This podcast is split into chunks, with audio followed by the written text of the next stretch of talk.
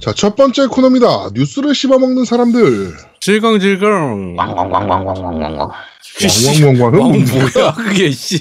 어? 팍팍 씹어 먹는 모습이야. 네.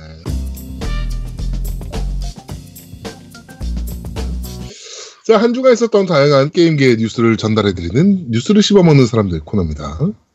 자, 첫 번째 소식입니다. 닌텐도 스위치 한국 판매량이, 어, 예측됐습니다. 음. 네. 한국 판매량은 총 20만 대 이상이고, 국내 추정 매출은 720억 가량. 라고 하네요. 꽤 많이 팔린 겁니다. 20만 대면. 그쵸. 네. 초창기에 근데 10만 대까지는 엄청 빠른 속도로 팔렸었는데 20만 음. 대까지는 조금 느리긴 하네요. 그래도 약, 약간 걱정되는 부분도 좀 있긴 해요. 이게 음, 그위 때하고 비슷한 모습이라 네네 아, 조금 걱정되기도 합니다, 사실. 그렇죠. 네. 음. 근데 뭐 포켓몬 나왔으니까 네 이제 또 판매량 쭉 올라가겠죠. 음. 네. 포켓몬은 뭐 워낙 그 잘 나올 거라 그러니까 판매량이 잘 나올 거라서 우리나라에서도 그렇죠? 아무래도. 이거는 뭐 쭉 팔릴 거라고 보면 될 것 같습니다. 아 그게 포켓몬- 어, 포켓몬 얘기가 나와서 하는 얘기인데 우리 애가 이제 포켓몬 계속 사달라고 졸라요 요새. 그래서 네. 네네. 나는 어떻게든 안 사줘 보려고 며칠 음. 전에 포켓몬 또 얘기를 해가지고 야 그거 재미없대 1편이라고 그러고 야 그 몬스터 개수도 별 몇 개 없고 재미없대 이랬더니 뭐라는 줄 알아요? 뭐래요? 몬스터 개수 없는 게 더 재밌는데 이러는 거야. 아 짜증이 확 이게 났어요. 지금 그 제아도목님하고 저하고는 포켓몬 이제 Let's Go 포켓몬을 지금 즐기고 있고요. 네, Let's Go 그렇죠. 그 지금 저걸로 하고 있죠. 저는 저- 이브이. 아 EV로 하고 있어요? 네, 아, 저는 전- EV로 하고 있어요. 전 피카츄로 하고 있는데 네.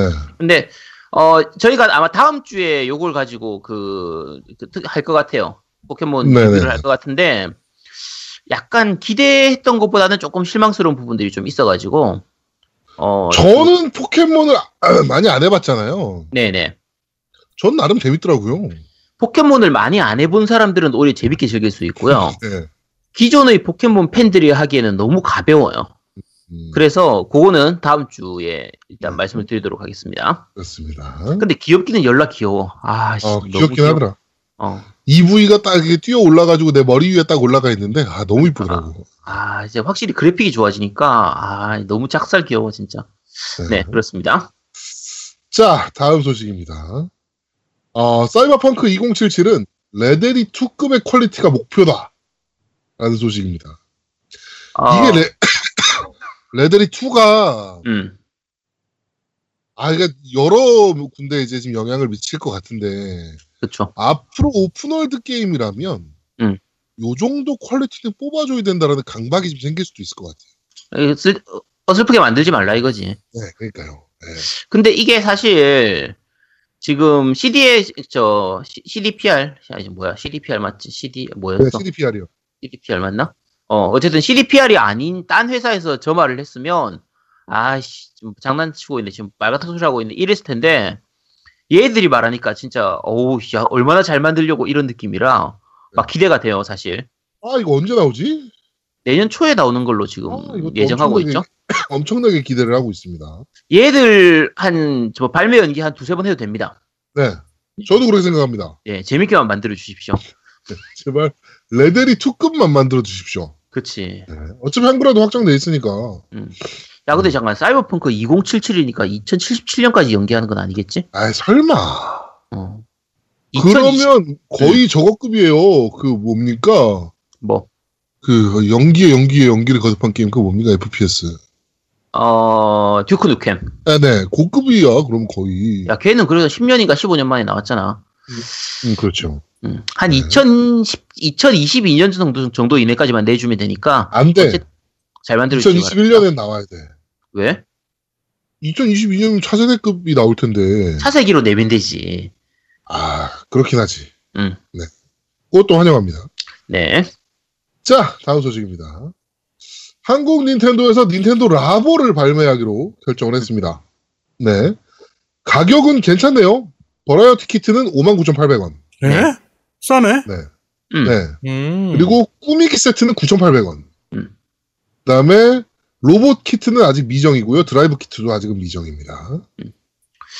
이게, 뭐, 지금 처음 나올 때에 비해서는 생각했던 것보다는 반향이 좀 적기는 한데, 그 애들 키우는 집에서는 이거는 뭐 하나쯤 사두면은 괜찮은 거라서 장난감으로 만들기도 좋고 네네. 아빠 아빠와 같이 앉아서 애들 혼자서는 못 만들고 음. 아빠와 같이 앉아가지고 같이 만들긴 좋죠.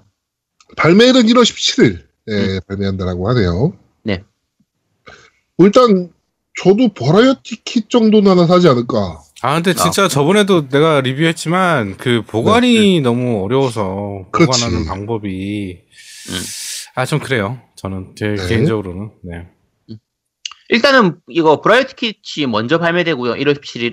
네네. 그다음에 로봇킷은 나중에 따로 발매된다고 하니까. 로봇kit은 솔직히 말해서 딱 두 번 해보고 안 해. 음. 어, 진짜로. 로봇kit은 살거 없어요, 저도. 음. 딱두 번밖에 어. 안 했어. 음. 네. 자, 그렇습니다. 어차피 저도 구입할 거라서. 네, 아제트가 갑자기 그 로봇kit을 입고 있는 거를 갑자기 머릿속에, 아, 생각하지 마, 생각하지 마. 아, 머릿속에 확 떠올렸네요. 야, 그런 거 생각하지 마. 그런 거 생각하지 마. 아 인증삭 가나요? 네? 인증삭 가나요? 아, 가야지, 이건. 그거 유튜브 방송 해야지. 야, 저거, 야, 로봇킷은 안 살 거야, 내가. 이거 사서 보내주시면. 야, 그런 말 좀 하지 말라고. 제가 야, 웃어. 야, 아 네. 저 앵벌이 방송도 아니고 왜 자꾸 달라고 해, 그걸. 네가 안 산다니까. 아니, 내가 안 산다니까. 그 넘어가, 그러면 좀. 네가 저번에 한 얘기가 있잖아요. 유저 여러분들이 보내주신 게임은 철저하게 해본다. 그잖아요. 야, 그냥 좀 넘어가 주면 안 되겠니, 제발. 자, 다음 소식입니다. 골든 조이스틱 어워드가 이제 발표됐습니다. 올해 최고의 스토리 게임을 음. 발표했는데요. 1위가 가도부어고요. 네. 2위가 스파이더맨이고요. 3위가 용과 같이 6. 음. 네. 이렇게 결정이 됐습니다.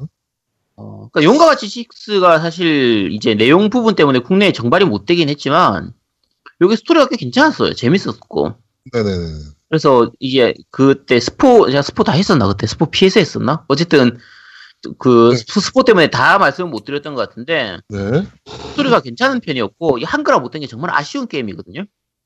나중에 어느 정도 좀 이제 약간 분위기가 좀 풀리고 나면 요거는 차라리 이미 한글화는 다 해놓은 상태니까 네. 나중에라도 좀 정발을 해줬으면 하는 게임 중에 하나입니다. 네. 저는 어 네, 그렇습니다. 아우, 말을 더 못하겠네요. 음. 자, 다음 소식입니다. MS가 액박 아시아의 개발사 전담 부서를 설립했다는 소식입니다. 어, 마이크로소프트는 일본, 한국, 중국 등 아시아 개발사들과 협력하기 위한 아시아 전담 부서를 설립을 했고요. 어, Global Gaming Partnership and Development라는 이름으로 GGPD라는 이름이라고 하네요. 그러면서 뭐, 아, 뭐, 전략적 제휴를 모색하고, 뭐, 도쿄, 서울, 상하이, 레드몬드를 이동해야 하고, 뭐, 저쪽 계약을 체결하고, 뭐, 이런, 네, 개소리를 하고 있는데요. 니네가 급한 건 이게 아닙니다. 음. 그, 제가 말씀드렸죠. 그, 좀, grease proof 패드.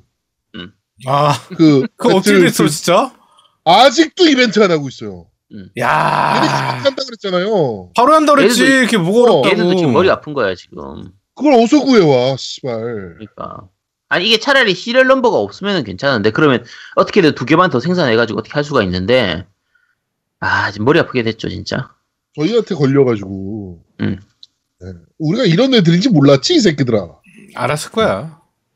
그렇긴 할 거야. 음. 하여튼, 음. 얘는 아직도 그 이벤트 안 하고 있어요. 음. 참. 언제 하는가 똑똑히 지켜보도록 하겠습니다. 그거 이벤트 있 하면 저희가 뉴스로 말씀드리도록 하겠습니다. 네. 음. 자, 다음 소식입니다. 폴아웃 76 메타크리틱이 50점대가 붕괴됐습니다. 아, 49점까지 붕괴가 됐고요. 유저 점수는 2.7점입니다. 끝났죠? 현재 저, 그 저희 지금 녹음하고 있는 요 시점에서는 현재 50점이거든요. 네네네. 메타 메타스코어 어, 또 50점이고 올라갔네, 조금. 네 유저 어, 스코어가 그러네. 2.7이긴 한데 네. 뭐 앞으로 어떻게 될지 모르죠. 그렇습니다. 네. 근데 유명 리뷰하는 그 팀들 있잖아요. 네. 그런 애들이 다 엄청나게 낮은 점수를 줘서 그렇죠. 그러니까 여기서 높은 점수 준 것들은 그리고 지금 그렇게 메타크리틱이 많이 나오질 않았어요. 많이 나오질 네네. 않았고 24개? 뭐 이렇게 정도 나왔죠. 네. 많이 나오지 않고 그러니까 이게 사실은 name value를 생각하면은 앞으로 한참 더 나와야 되니까 그렇죠. 근데 주로 좀 이름 없는 이제 잡지에서는 점수가 약간 높은 점수들이 좀 있는데 반해서 네. 메인 잡지들은 전반적으로 점수가 낮은 편이라서 좀 아, 네, 안 살 겁니다, 저는. triple A급 타이틀이 그치. 음. 이 정도로 똥망작이 되는 경우는 사실 진짜 없거든요. 음. 아, 이게 뭡니까? 망가진다 해도 이렇게까지 망가질 수가 있나? 와. 옛날 파이널 판타지 14 온라인 있죠? 네, reboot 되기 전에. 네, 초창기 거. 음, 네, 그게 49점이라고 하네요. 음. 와. 그러니까 reboot 시켰죠. 베데스, 이거 결국 이것도 reboot 해야 된다는 거지. 어, 예. 베데스다 뭐 한 거야 도대체. 그러니까. 야, 이게 그나마 외전으로 만들어서 다행이지. 아, 이게 프로- 본편이었으면. 5가 이 정도였으면 진짜 끝장입니다. 네, 와. 좀 충격적이긴 합니다, 사실은. 요거 차라리 그냥 충격, 그냥 자기들이 받아들이고, 폴아웃 5는 진짜 제대로 좀 만들어줬으면 좋겠네요. 그렇죠. 아, 근데 한글화도 해주고요. 그치, 한글화. 네, 요거 안 팔린다고 한글화 안 해주고 그런 쪼잔한 짓 하지 말고요. 그러니까 어떻게 하필 한글화 했는데 이게 하필 이렇게 되냐. 그러니까. 참, 아, 그동안 진짜 딴거 한글화 해달라고 그렇게 노래 부를 때는 안 해주더니. 아, 어떻게 하필 또 이런 걸 한글화를 했어. 아, 그러니까요. 아, 진짜 그 아이러니하지. 아, 아, 그러니까 속상해. 그냥 진짜 솔직히 말해서 많이 속상해. 그렇습니다. 자, 다음 소식입니다. 산타모니카 스튜디오가 God of War 제작사죠? 네. 산타모니카 스튜디오가 지금 아직도 플레이스테이션 4에 공개되지 않은 프로젝트를 개발 중이다라고 하네요. 음. 네. 어, 소니는 몇 주 전 플스4에 새로운 독점작이 있음을 발표했었기 때문에 플스5 작품은 아닐 것으로 보인다라고 합니다. 예. 산타모니카는 뭐 명작 개발사라 이제 그쵸. 이제가 아니죠. 뭐 그냥 원래 명작 개발사라. 음. 네. God of War로 이번에 아주 그냥 한 획을 그어버렸죠. 또. 그러니까 God of가 워낙 좀 묵직하게 만들어지는 작품이라서 네. 그 앞에 어센션이 한번 실패하고 나서 그냥 박살나다시피 했었는데 다시 God of 이번 거 나오고 나서 또 갓 게임사로 그렇죠. 올라섰으니까 네. 근데 지금 이제 프로젝트 아직 공개하지 않은 거 있다고 하는 게 과연 God of War 계열일지 아니면 아예 완전히 새로운 거일지가 좀 약간 궁금한 부분이고요. 네네. 요거는 이제 차츰 발표를 하겠죠. 네. 아마 뭐, 아, 내년 E3는 또 플스가 참여를 안 하잖아요. 네네, 그쵸. 소니가. 예. 아, 그러고 보니 내년 E3도 골 때리겠네. 뭐 어차피 E3에 발, 그 참여를 안 해도 옆에 자기들끼리 따로 또 뭐 플레이스테이션 엑스포를 하든 뭘 하든 딴 걸 또 할 테니까 네네. 거기서 발표를 하겠죠. 그렇습니다. 자, 다음 소식입니다. 어, NPD 전문가 맷 피스카텔라와 인터뷰를 했는데요. 음. 어, 플스4,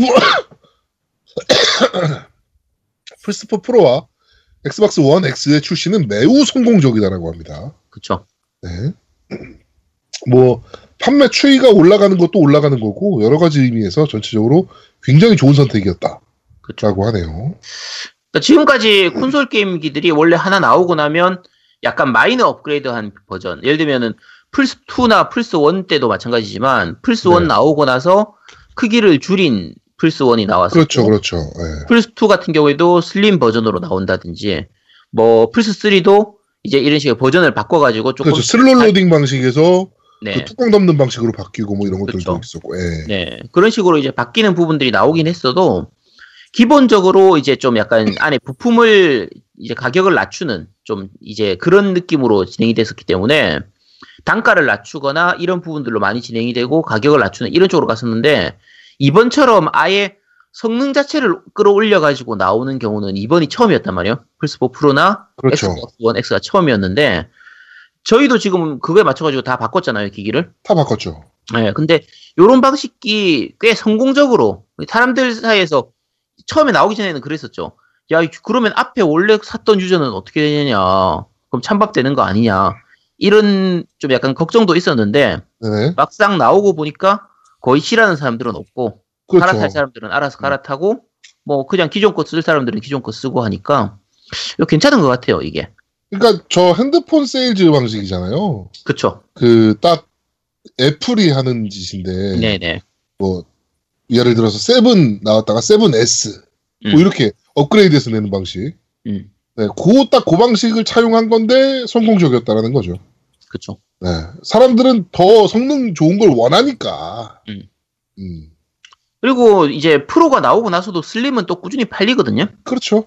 그러니까 선택의 여지를 주, 줬으니까 그러니까 소비자한테 합리적으로 선택하면 되는 거예요. 음, 싼 우선- 거 살래 아니면 비싸지만 좋은 거 살래 그렇지. 이거지. 네, 그리고 기본적으로 두 가지 다 게임이 둘 다 돌아가니까 그렇죠.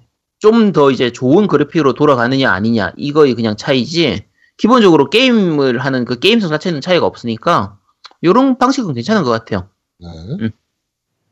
자 다음 소식입니다. 어, 우리 아제트가 아주 좋아하는 네 슈퍼로봇 대전 T가 음. 어, 한국에 발매될 예정입니다. 그래가지고 플레이스테이션 4와 닌텐도 스위치 플랫폼으로 2019년도에 발매될 예정이고요. 어, T는 어, 타라 지구라는 의미의 타라 네, T이고요. 네. 왜 씨발 X 다음이 T야 또? 이게 그 얘들이 그냥 이- 이름 붙일 게 지금 많이 없어. 그 이게 슈- 이런 식으로 그 글자를 적기 시작한 게 GBA 때부터 시작했던 것 같은데. 그러니까 그 당시에 D 그 A는 저기로 나왔었고 네. 저 뭐지 PSP로 나왔었고 그 다음에 R도 나왔었고 뭐 지금 W 나왔고 3DS로 W 나왔고 네, W 나왔죠. 예. 지금 X 나왔지, V 나왔지, 뭐 나올 게 많이 없어요. 슈퍼 S도 나왔었고, 4차 S 이런 거 나왔으니까 S 나왔고, 뭐 알파 나오고, 근데 지금 나올 게 그렇게 많지가 않아 가지고 네. 오메가도 나왔지. 지금 하도 많이 나와 가지고 그래서 쓸 게 없으니까 그냥 T를 붙인 게 아닌가 싶긴 한데. 이번에 참전작들 보면은 음. 어, 눈에 띄는 것이 일단 어, G건담 네. 가핑거의 주인공 아제트가. 파일럿은 아, 진짜 안 나왔던데 갑자기 네. 왜 나오지? 아제트가 파일럿으로 역할을 하고 있는 우리 G건담 나왔고요. 그다음에 카우보이 비밥이 들어갔습니다. 네. 네, 그리고 어 저희가 제가 이제 그랬잖아요. 개타 없는 진, 어, 슈퍼로봇 대전이 무슨 슈퍼로봇 대전이냐? 그랬더니 진개타 로봇 최후의 날, 세계 최후의 날 이거 들어갔고요. 마징가 제트는 인피니티로 바뀌었고요. 네, 마지막 제트 인피니티. 네, 그다음에 캡틴 하록이 들어갔습니다. 딱 안 살 수가 없게 만들었어. 야, 제일 신기한 게 마법기사 레이어스거든요. 그렇죠. 예. 이 클램프의 그 작품 명작 게임인데 이게 이 게임 같은 경우는 그 마법기사 레이어스 게임은 그 슈퍼 패미컴 미니에도 들어가 있어요. 네. 이게 그 당시에 워낙 인기가 좋았던 작품이니까. 근데 이거 스토리가 제가 요번 티나 발표 나고 났을 때 제일 기대했던 게 네. 저게 스토리가 뒤에 가면 약간, 약간 막장으로 가거든요. 네. 그래서 그거 스토리가 어떤 식으로 들어갈지가 좀 약간 좀 기대되는데 응? 어쨌든 전반적으로 아까 카보이 비밥도 마찬가지고 의외의 작품들이 좀 들어가 있어서 어, 비법이 들어간 건 좀 놀랬어요. 좀 보고. 그쵸 예. 그리고 그런데 또 여지없이 음. 어 에반게리온을 뺐고요 이번에. 음. 그다음에 저거 뭡니까 그 아 제가 되게 좋아하던 그 애니메이션 있잖아요. 뭐요? 추천해줬던 그, 그 앙주 크로스 앙주. 아 크로스 앙주 네, 크로스 앙주 빠졌고요. 어, 크로스 앙주는 뭐 빠질 수도 있죠 이번 작이 전반적으로 조금 그 성전자 단바인 들어간 것도 그렇고 뭐 네. 트라이더 G7 이런 거 다 들어가 있고 하는 게 약간 열혈물이나 조금 이제 저게 낮아진 느낌이에요 그러니까 가벼워진 느낌 음. 너무 이렇게 스토리 좀 무거운 이런 것들은 거의 빠지고요. 어 저거 뭐였지? 아 제로 나오는 거 갑자기 생각이 안 나네. 응? 그 반역의 르르슈 나오는 그거. 코드 기어스. 아 네. 그것 네, 코드 기어스도 빠지고 전반적으로 스토리 약간 좀 무겁거나 이렇게 암울한 스토리들은 좀 전반적으로 빠진 느낌이거든요. 네네네. 전체적으로 좀 가볍게 즐길 수 있을 것 같아요. 네. 하여튼 나올 예정이니까요. 2019년도에 어 플레이스테이션 4와 이번에는 비타가 빠지고 음. 닌텐도 스위치로 네. 나온다라고 합니다. 자 한글화 발표. 야 이건 또 그럼 스위치로 사야 되잖아. 이건 스위치로 사야지. 그러니까. 그치. 아, 네. 리플이 되게 웃기네요. 갓게임기 스위치라고. 네, 되게 재밌었습니다. 아 근데 그게 최근에- 이제 어, 최근에 그 제아도 아니 저 아제트랑 같은 얘기인 것 같은데 그 음. bust moving 때문에 더더욱 그 스위치가 빛을 발하고 있죠. 어, 네. 나, 그렇죠. 나, 야, 나 그 얘기 하려고 안 했는데. 아 그래요? 야, bust morphing은 나 별로 생각 안 하고 있었어. 아이, 뭐, 무슨 소리 하고 있는 거야. 야, 뭐 넣어주면 좋고 아니면 마는 거지. 뭐. 그러니까 로리 거유가 네 취향 아닙니까? 아니, 뭐, 물론 그렇긴 한데. 지금 여기서 나오는 등장 인물 중에서 로리 거유가 나데시코가 조금 좀 그렇긴 하네. 나 말고는 별로 없는 것 같은데. 그렇게 왜 저기 있잖아. 누구? 쇠돌이 여자친구. 아, 야, 걔는 생긴 게 너무 내 취향이 아니라서. 아 그래? 어, 저 별로 나, 아, 낙원 추방이 조금 그렇기도 하고. 어, 아, 잠깐. 아, 의, 의외로 좀 있네. 그러고 보니까. 카우보이 비바이 걔도. 어 카우보이. 비밥도 있고 맞네. 아이, 야, 마스터 부핑 필요하겠네. 어 그래 카우보이 비밥이 있었네. 그렇네. 그, 걔 이름이 페인가? 어, 페이 맞아. 어, 페일 어, 거야. 그래 비밥이 있었네. 음, 섹시퀸 아니야 페이. 그쵸. 네. 음. 자 그렇습니다. 자 다음 소식입니다. 오늘 스위치 뉴스가 많은데요. 스위치 유튜브 앱이 공개가 됐습니다. 네, 코믹이죠. 네, 볼, 수- 여기서 한국어 유튜브를 사용이 가능하신데요. 재밌는 건 기기 자체가 한국어 키보드를 지원하지 않기 때문에 한국어로 동영상 검색이 불가능한 상황입니다. 음성 검색 되지 않나? 어 음성 검색. 전 검색이 되나? 돼요. 그 일단 폰- 스마트폰은 돼. 음성 검색이. 얘는 되나 모르겠네요. 근데 얘들 진짜 좀 답답한 게, 그, 이제 포켓몬 같은 경우에 자기 이름 한글 적을 때 나오잖아. 네, 한글화 되는데 그거는 이제 포켓몬 자체에서 이제 지원을 하는 방식으로 하는 거고 네네. 아니 이거 넣는 게 그렇게 어렵나? 그러니까. 아 진짜 이해를 할 수가 없어요. 아, 나 진짜 이게 왜 왜 안 되는 건지 모르겠네. 음. 아. 아 그리고 저것도 궁금하다. 그 스위치 온라인 유료화 됐잖아요. 네네. 그거 지금 혹시 사용하시는 분들 계시면 잘 되는지 음. 진짜로 연결 잘 되는지 연결이라도 좀잘좀 되는지 뭐 이런 것들이 지금 사실 궁금하거든요. 전화 아제트나 노우미는 안 쓰고 있어서 그쵸. 네, 네. 그렇고 혹시나 좀 쓰시는 분들 있으시면 좀 알려주셨으면 좋겠습니다. 그래서 쓰시는 분도 또 잘 쓰실 거예요 아마. 그렇겠죠. 잘 저것. 때문에라도 쓰실 테니까. 음. 네. 하여튼 어 왜 도대체 키보드조차 한글화를 안 해주고 있는지 음. 좀 이해가 안 되는 닌텐도의 행보입니다. 그쵸. 음. 또 뭐야 이게 검색이 안 돼. 어느 거? 아 유튜브. 참, 진짜. 자 어, 이번 주 뉴스를 씹어먹는 사람들은 여기까지입니다. 네. 자 두 번째 코너입니다. 너 이거 들어봤어?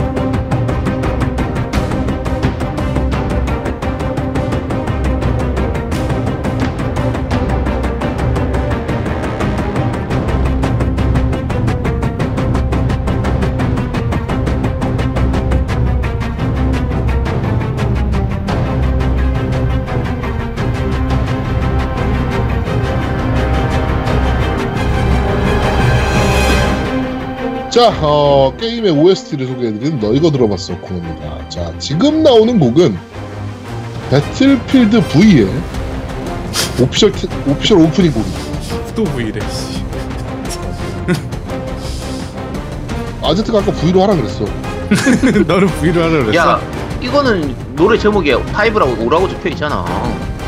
배틀필드, 근데 영상에는 또 배틀필드 V라고 돼 있어서 음, 음. 배틀필드 V의 오피셜, 어, 오프닝 곡입니다. 그쵸. 네. 이게 전장의 좀 웅장한 느낌이랄까 약간 긴박한 느낌 이런 게 잘 살아 있어가지고 네네. 배틀필드 5는 진짜 루리에 보면은 사실 까는 사람들이 많잖아요. 그렇죠. 진짜 해보고 까는지 정말 궁금해요. 안 해보고 깐다에 제가 500원 정도 벌 수 있어요. 그러니까 다 그러니까 물론 이제 그 이제 제작자 쪽에서 말을 잘못하긴 했죠. 뭐 uneducated 이런 논란이나 그렇죠. 이런 부분들이 있긴 한데 근데 그거는 게임성하고는 상관이 없잖아요. 네. 일단은 게임은 게임으로 평가를 해야 되는데. 그렇죠. 그러니까 열받는 건 열받는 거고 그렇죠. 게임이 진짜 재밌느냐 재미없느냐는 별도로 봐야 되는 문제라. 이게 지금 들어보시면 아시, 아시겠지만 노래는 충분히 좋아요. 네. EA, 네, EA 쪽 게임들이 진짜 노래는 좋습니다. 사운드 정말 잘 만들거든요. 어, 기가 되게 막히죠. 기가 막- 어 웅장해 이거 게임 속 안에 봐도 정말 잘 만들었어. 그렇죠. 정말 기가 막히게 뽑힙니다. 자, 그러면 오프닝 곡 레가시 테마라고 그러는데 네, 이거 끝까지 듣고 오시죠.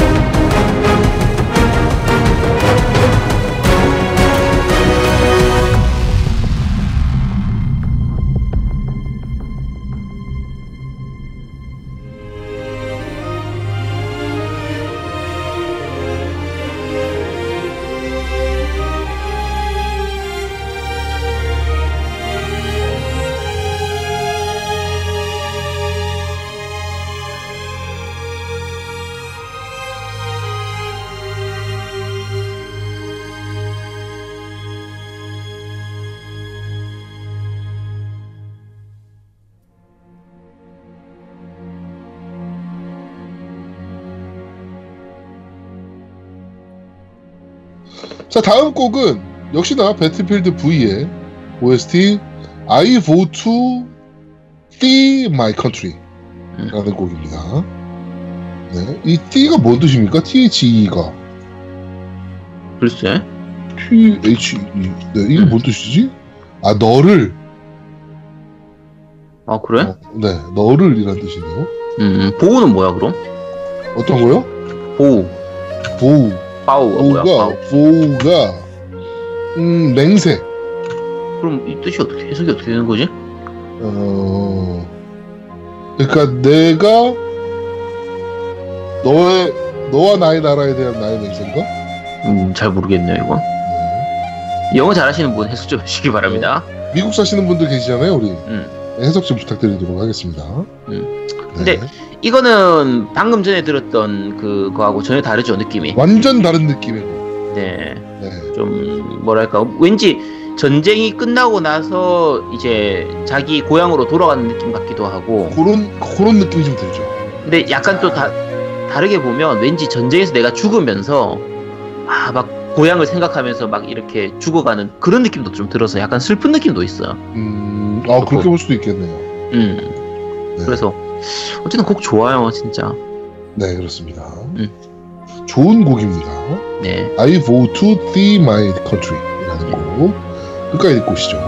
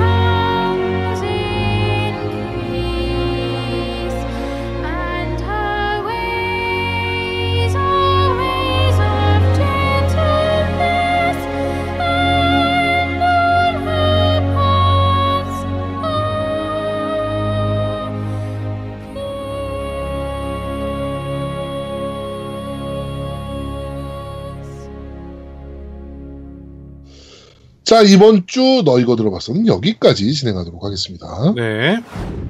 자, 세 번째 코너입니다. 아제트의 common sense.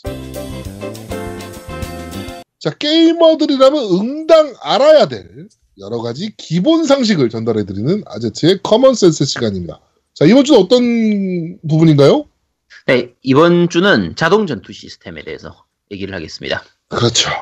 네. 참 말도 많고 탈도 많은 직장인들의 친구. 근데 이게 저희가 지금 자동 전투라고 하면 자꾸 모바일 쪽만 생각을 하잖아요. 네. 근데 꼭 그렇진 않아요. 음. 혹시 그 제아도목님 해본 게임 중에서 자동 전투 시스템이 있었던 첫 번째 시- 게임이 뭐였던지 혹시 기억나요? 본인이 했던 것 중에서. 좀 모르겠는데 저는 오 모바일에서 처음 본 것 같은데 이 시스템. 그 옛날 게임 중에서 자- 자동 전투 있었던 거 기억 안 나요? 응. 노미님은 어때요? 나는 삼국지. 그치 삼국지. 음. 아 제가- 제가 삼- 위임. 그러니까 삼국지 1은 잘 기억이 안 나고요. 2에서 네. 있었어요. 2에서 위임이 있었어요 위임. 네. 그래서 전투를 자동 전투를 넣어 놓으면 컴퓨터 이렇게 컴퓨터가 알아서 싸우는 그게 있거든요. 네. 근데 그거 가지고 가지고 우리가 욕하진 않았잖아. 그렇죠. 그러니까 의외로 옛날 게임들 중에서도 좀 이제 너무 많으면 예를 들면 사- 아까 삼국지 같은 경우에는 전투가 엄청 많이 일어나는데 그거를 이제 다 일일이 본인이 직접 해버리면 너무 많잖아요. 음. 그러니까 차라리 컴퓨터가 auto로 자동으로 이제 전투를 할 수 있도록 하는 부분들이 있었거든요. 근데 요거는 괜찮은 부분이죠. 왜냐면 안 그러면 너무 피곤해지니까. 그렇죠. 그리고 어 드래곤 퀘스트 같은 경우에도 이제 auto 전투가 있어요. 그러니까 음. 작전 시스템이라고 부르는데 대략 어떻게 싸워라라고 이제 미리 아 오더 설정을 내려놓는 해놓은 거. 네. 네, 오더를 내려두는 거예요. 그러면은 이제 그것대로 싸우는 거예요. 뭐 예를 들면 적극적으로 싸운다. 뭐 MP를 아껴가면서 싸운다. 뭐 그러네요. 그러고 보니까 콘솔에도 많네. 그치 자동 전투가 있었어요.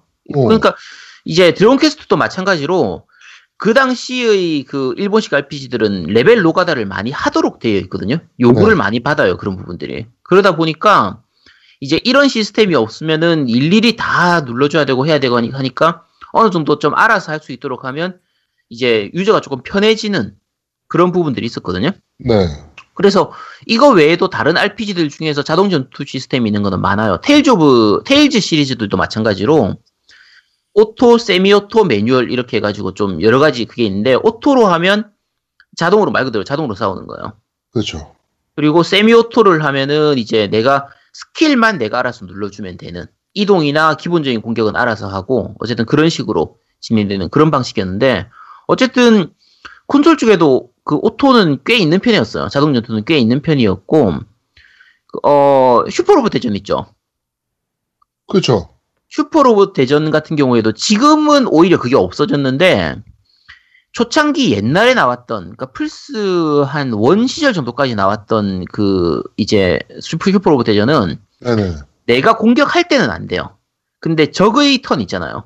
음. 그러니까 슈퍼로봇 대전은 내 턴에 내 phase에 이제 우리 아군 phase에 내가 조작해서 다 하고 그 다음 적 phase로 넘어가면 적이 공격해 들어오면 그게 대해서 우리가 반격을 하는 방식이잖아요. 그렇죠. 그 반격을 하는 거에 대해서는 auto를 걸어 놓을 수가 있었어요. 반격을 음. 자동으로 하면 그러면 그때 그때 맞춰 가지고 알아서 반격을 하는 거예요. 이걸 음. 각 캐릭터별로 뭐 방어를 해라, 너는 방어를 해라, 너는 반격을 해라, 너는 뭐 피 회피를 해라 이걸 미리 설정해 놓을 수도 있었는데 네네. 어쨌든 그런 식으로 auto를 걸어 놓을 수가 있었거든요. 음. 근데 당시에 슈퍼로봇 대전 같은 경우에는 그게 없으면 안 되는 게 전투화면 skip이 안 됐어요. 그 시절에. 아 그러니까 존나 지겹겠네. 그러니까 전투화면 skip이 안 되기 때문에 보통 어떤 식으로 하냐면 네 턴을 다 해놓잖아요. 네. 그 다음에 적을 걸어놓고 나서 적 턴한테 적한테 턴을 넘겨놓고 밥 먹고 오면 돼요. 음. 밥을 다 먹고 오면 내가 뭐 누군가 죽어 있기도 하고 네네. 아니면 그냥 그 이제 내 턴으로 다시 돌아와 있기도 하고 거의 그런 느낌이었거든요. 네네.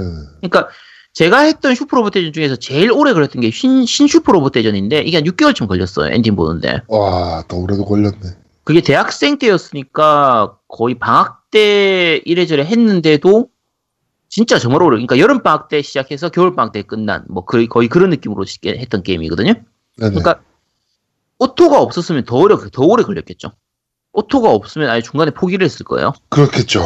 네, 워낙 플레이 타임이 길어지니까. 그쵸. 너무 힘들어지니까. 그래서, 어, 방금 말씀드린 것처럼 콘솔에서의 auto는 그냥 유저의 편의성을 높여주기 위한 부분이라서 나쁘진 않은 편이었어요. 음. 자, 그러면 이제 PC로 넘어가 보죠. PC에서 auto 하면 뭐 떠올라요? 으, 노미님, PC에서 auto 하면 뭐 떠올라요? auto 하면 어, CAD. 아이씨, 야, 그건 좀 너무 딴 걸로 가잖아. 아니 뭐 생각나는 거 얘기하라며. 나 auto. 하면 제, 제아동님은 PC에서 auto 하면 어떤 거 생각나요? 모르겠어요. 야, 너 별- 게임 안 했어. 왜 그래, 다들. 아니 나는 auto로 게임을 해본 적이 별로 없는 것 같아 생각해보면. 아, 나 진짜 미치겠네, 이거. 야, 뭐, 게임, 뭐, 이, 왜 코너 진행이 안 되냐, 씨. 그러니까, 보통, PC에서, 그, 예를 들면, 와우 해본 분들은 다들 아실 테고요. 국내 쪽 모바일, 그, 저, MMORPG 한 사람들은 다 알 수 있는데, 네. 이제 두 가지예요. 이제, 매크로 기능을 넣어가지고, 오토를 돌린다고 보통 표현을 하죠. 아 그거는 그거잖아요. 그러니까 불법이지. 게임사에서 지- 어, 그 제공하는 방법은 아니잖아. 그쵸. 제공하는 건 아닌데, 저는 사람들이. 그런 식의 플레이 별로 좋아하지 않습니다. 아니, 저도 좋아하진 않는데, 네. 근데 몇 가지 그게 있어요. 그러니까 auto의 종류가 여러 가지예요. 아예 내가 그냥 손 놓고 있어도, 그러니까 흔히 말하는 auto 마우스, auto 키보드가 되는 건데, 손 놓고 있어도 알아서 그냥 사냥을 하는 거야. 그러면 딴 사람들은 열심히 3시간, 4시간씩 걸려가지고 사냥할 걸, 이 사람은 그냥 auto 돌려놓고 하룻밤 자고 일, 나서 일어나 보면, 이제 level up이 한창, 왕창 돼 있는 그, 거의 그런 느낌으로 진행을 하니까, 사실 밸런스를 좀 무너뜨리게 되거든요. 그렇죠. 그래서 말 그대로 불법 인 셈인데 좀 싫어하는 부분이죠. 싫어하는 부분인데 예를 들면 와우라든지 뭐 예전에 메이플 스토리 같은 경우도 마찬가지고 뭐 군주였나 그런 게임이나 뭐 그런 게임도 다 마찬가지인데 디아블로. 디아블로는 없었던 것 같은데. 아니 디아블로는 지금 그거 있지. 봇 아니 그러니까 bot이 아니라 auto 키라고 해서 음, 스킬 음. 걸어놓고 그냥 마우스만 아. 움직이는 것들 그런 것들도 마찬가지죠. 네네. 네. 그런 부분 그거 말고요. 그러니까 그게 뭐가 있냐면 그 제가 방금 말씀드린 거는 그, 그 오토 중에서 HP, MP 물약만 써주는 오토들이 있어요. 옛날에 라그나로크가 그런 게 있었어요. 네. 아, 그 네. MMORPG들 많이 있어요. 네, 네. MMORPG들 중에선 아예 별도의 그 모드 프로그램 같처럼 처럼 이런 식으로 해가지고 이제 그러니까 add-on이라고 불러야 되나? 어쨌든 그것도 사실은 불법이라고 해야 되나? 개조에 가까운 수준인데 내 캐릭터의 체력이 일정 이상으로 떨어지면 알아서 물약을 써주는 거기 때문에 그렇죠. 아. 나는 그치. 설정을 해놔요. 그치, 뭐 체력이 40% 이상 깎이면 물약 쓰고 그치 MP가 30% 이상 깎이면 물약 쓰고 뭐 이게 어, 설정을 해놓은 게 있어요. 그쵸 그렇게 해두면 내가 실수로 물약을 안 써서 죽는 거를 방지할 수 있기 때문에 좀 사냥이 쾌적해지는 부분이 있거든요. 네, 네. 그래서 와우 하는 분들은 거의 다 그걸 켜고 해요. 그렇죠. 그- 그거 해오신 편해지니까 어쨌든 그런저런 게 있는데 요것도 어떻게 보면 오토의 일종이긴 해요. 일종이긴 한데 어, PC 쪽은 약간 말은 좀 있죠. 이게 마- 그냥 어, 그말 그대로 그 게임사에 직접 제공하는 게 아니라 네. 좀 약간 밖에서 개조나 불법에 가까운 수준으로 하는 거니까 그렇죠. 요걸 차단하는 경우도 많고 음. 자 그런데 이 오토를 모바일에서는 아예 게임사에서 지원을 하죠. 그렇죠. 이제 이 부분이 문제가 되는 건데 그것 때문에 욕 많이 먹었죠 모바일 그쵸 게임. 욕을 많이 먹는 거죠. 그러니까 모바일에서는 이게 어떤 부분에서는 이제 그 아까 말씀드린 것처럼 직장인들 입장에서는 편한 부분도 있어요. 음. 그러니까 특히 저 같은 경우에는 이 터치 조작이 안 익숙하단 말이에요. 그렇죠. 그러니까 액션 RPG들 종류나 이런 거 할 때 직접 하려고 하면 힘드니까 아예 오토를 좀 해주면 좋긴 해요. 직접 네. 내가 조작을 안 해도 되니까.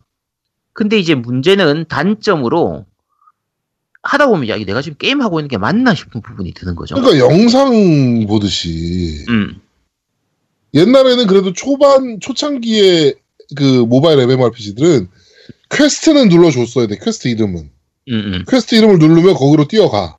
예. 대화를 자동으로 해. 어디로 가시오? 이렇게 퀘스트가 또 떠. 그럼 그거 또 눌러. 그러면 또 거기로 뛰어가서 자동으로 전투해. 뭐 이런 방식이었는데 이제는 그것마저 알아서 해. 그치. 알아서 그냥 켜놓으면 알아서 쭉 움직이죠. 네. 어, 그러니까 그 정도쯤 가면은 진짜 야, 이거 내가 게임을 하고 있는 게 맞나 싶은 수준이라서 진짜 좀 그렇고요. 어, 제가 모바일 게임 쪽에서 이런 유의 게임 중에서 제일 장시간 즐겼던 것 두 가지가, 어, 지난번에 자주 얘기하는 벽람항로 하고요. 그렇죠. 그 앞에 했던 게 도탑전기예요. 음, 도탑전기. 네, 두 가지가 다 자동 전투 시스템이 있는데, 요 두 가지의 자동 전투는 꽤 잘 들어가 있는 편이에요. 네. 그러니까 왜냐면, 도탑전기 같은 경우에는 스타일이 이제 그런, 이거 해보신 분들은 다들 아시겠지만, 이제 기본적인 공격은 이제 자- 오토로 하고, 네. 만약에 그렇죠 스킬만 내가 원하는 타이밍에 쓰는 거예요. 네. 그러니까 그냥 애들 움직이는 거 봐가지고 필요할 때 그때 그때 내가 스킬만 눌러주기 때문에 그- 그 눌러주면 되니까 만약에 이것까지 다 자동으로 하면 스킬 게이지가 찰 때마다 그냥 바로 바로 스킬을 써버리니까 컴퓨터가 좀 멍청하게 그렇게 쓰니까 적이 한 명밖에 없는데 막 광역 스킬을 쓴다든지 뭐 우리 편 HP가 다 찼는데 HP를 채워주는 스킬을 쓴다든지 이런 식으로 해서 스킬을 낭비하게 되니까 네네. 아무래도 제대로 된 힘을 못 내는데 내가 직접 그거를 타이밍에 맞춰서 스킬을 쓰면 적재적소에 쓸 수가 있으니까 좀 더 이제 게임이 잘 되는 그런 부분들이 있거든요. 그래서 이런 것은 괜찮다고 봐요. 사실. 그렇죠. 예. 네, 괜찮은 거고 아까 벽람항로 같은 경우에는 오토를 하면은 얘가 지가 알아서 움직이기 때문에 적 총알이 날라올 때 지가 알아서 피하질 않아요. 그냥 마음대로 그냥 움직이기만 하니까. 네. 그래서 내가 만약에 수동으로 해서 조종을 해서 움직이게, 움직이면 아무래도 적 총알을 잘 피할 수 있으니까 좀 더 말 그대로 더 좋은 성적을 얻을 수 있게 되는 거죠. 음. 그래서 좀 약한 애들하고 그냥 편하게 싸울 때는 오토를 쓰고 강한 애들하고 제대로 싸우고 싶을 때는 수동으로 하고 그냥 그런 식으로 쓰는 거니까 요 정도의 오토는 사실은 괜찮다고 보거든요. 저는. 그렇죠. 그러니까 아까 아까 말씀한 것처럼 이제 이- 이 터치패드의 조작의 좀 불편함이나 이런 것들을 줄여줄 수는 있으니까. 근데 너무 과해지면 오히려 게임이 게임의 재미를 좀 떨어뜨리는 요소가 되니까 네. 이걸 맞추는 게 되게 힘든 것 같아요, 사실. 음, 그리고 노우이님은 많이 안 해봤으니까 오토 있는 걸 좀 그렇게 안, 많이 안 접해보셨죠? 아니, 그러니까 유명한 것들을 모바일 유, 유명한 것들을 좀 해보려고 어떤 UI나 네네. 이런 것들 UX적인 면들 뭐 이런 것들을 네. 좀 도움을 얻고자 해서 게임들을 많이 플레이 해봤는데 문제는 뭐냐면 오토는 내가 할 게 없어지는 게 문제예요. 아, 그치. 내가 해야 될 게 한두 개라도 있으면 내가 신경 써야 될 게 한두 개라도 있으면 오토가 재밌을 것 같은데 내가 신경 쓸 게 하나도 없다라는 게 문제야. 즉 쉽게 말해서 아까 뭐 물약 얘기하셨는데 만약에 오토로 사냥을 하는데 대신 물약 먹는 거는 유저가 해야 돼. 뭐 이런 식으로 약간의 조작에 대해서 뭔가 하나를 내가 책임지고 있다 그러면 좀 좀 그래도 좀 덜 할 텐데 그게 아니라 사냥 자체를 오토로 해놓으면 내가 뭐 하는 건데? 내가 게임을 하는 거야? 아니면 뭐 게임 내가 게임을 하는 건지 아니면 핸드폰을 쳐다보고 영화를 보고 있는 건지 아니면 애니메이션을 보고 있는지 모른단 말이지. 음. 그러니까 그런 게 문제인 것 같아요. 나는 사실은 되게 좋진 않아요. 그쵸. 그러니까 유저의 참여가 너무 없어져가지고 게임하는 느낌이 안 든다. 그렇죠. 그런 네, 부분인 네, 거죠. 네. 그러려면 영화 한 편 하나 보지. 저도 사실은 되게 그랬어요. 그러니까 그러니까 반대하는 입장이었거든요. 모바일 음. 게임이나 이런 데서 오토가 들. 야 그럴 거면 애니메이션을 봐. 이게 애니메이션이랑 뭐가 틀려? 뭐 이랬거든요. 음. 어 근데 이제 모바일 게임들은 이제 여러 개를 즐기면서 이제 느끼는 점인데, 음. 야 직장인들은 이거 없으면 진짜 게임 못 하겠다. 그쵸. 그런 부분도 있죠, 사실. 예. 음. 그러니까 딱 요새는 회사에 앉으면 충전기 딱 꼽아놓고 게임 돌려놓고 오토 돌려놓고 이래요. 그치. 예. 오, 그, 오, 세상 편해. 야, 어. 너 오토 싫어했잖아. 아니, 근데 그게 세상 편해, 사실. 근데 이게 사실 게임의 장르가 달라지는 느낌이에요. 그러니까 액션 RPG라고 하지만 내가 액션 RPG로 즐길 수도 있고요. 오토를 쓰게 되면 육, 육성 게임을 하는 느낌처럼. 그러니까 예를 들면 피파 같은 경우는 그런 축구 게임도 있고요. 그럼 축구를 내가 직접 선수를 조작해서 플레이를 할 수도 있고 뭐 FM이라든지 사카 축구처럼 축구 시뮬레이션 게임도 있잖아요. 그렇죠. 내가 감독이 된 입장에서. 그래서 거의 지금은 액션 RPG라고 표방을 하지만 실제로는 액션을 내가 하질 않으니까 auto로 그냥 알아서 싸우고 나는 그때그때 맞춰가지고 장비를 맞춰주거나 level up을 시켜주거나 뭐 이런 식의 그거 조종만 하는 거의 육성의 느낌처럼 게임이 좀 바뀐 느낌이에요. 아, 그런 게 확실히 느껴지긴 해요. 예, 그래서 어, 그러니까 요거 어느 모든 게임들 다 마찬가지긴 한데 auto 같은 경우에 적당하게 들어가면 좋고 과하면 오히려 게임의 게임의 재미를 망치는 딱 맞습니다. 그냥 그 정도라고 생각하시면 될 것 같아요. 생각하시면 맞습니다. 되고 말 그대로 호불호가 좀 많이 있긴 하겠죠. 요거는. 근데 네. 그 말씀드린 것처럼 처음에 말씀드린 것처럼 자동 전투 시스템 자체는 우리가 모바일 게임에서 너무 많이 써먹어서 그런 거지 옛날부터 있었던 부분이고 옛날에도 마찬가지로 잘 쓰면 오히려 유저한테 도움이 되는 그런 부분들이었으니까 적당하게만 썼으면 하는 바람입니다. 네. 음.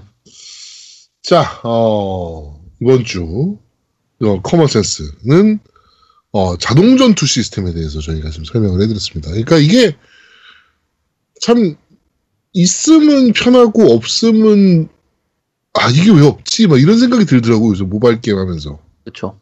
아우, 자동 좀 넣어놓지. 이러면서. 아니 근데 내가 지금까지 게임하면서 자동 자동 좀 넣어놓지라고 생각한 적은 한 번도 없었는데 네. Arcane Straight 하면서 제발 좀 이거 자동 전투 네. 그렇습니다. 이게 참 희한한 것 같아요. 네. 그러니까. 사람이 아니. 그렇게 점점 편한 걸 쫓아가는 건 어쩔 수 없는 것 같아. 아 그러니까 이게 있을 때는 막 욕했는데 없으니까 찾게 됐 또. 그러니까, 아이씨. 요즘 자동이 없지? 막 이렇게 된다니까, 사람이. 아 참. 아, 네.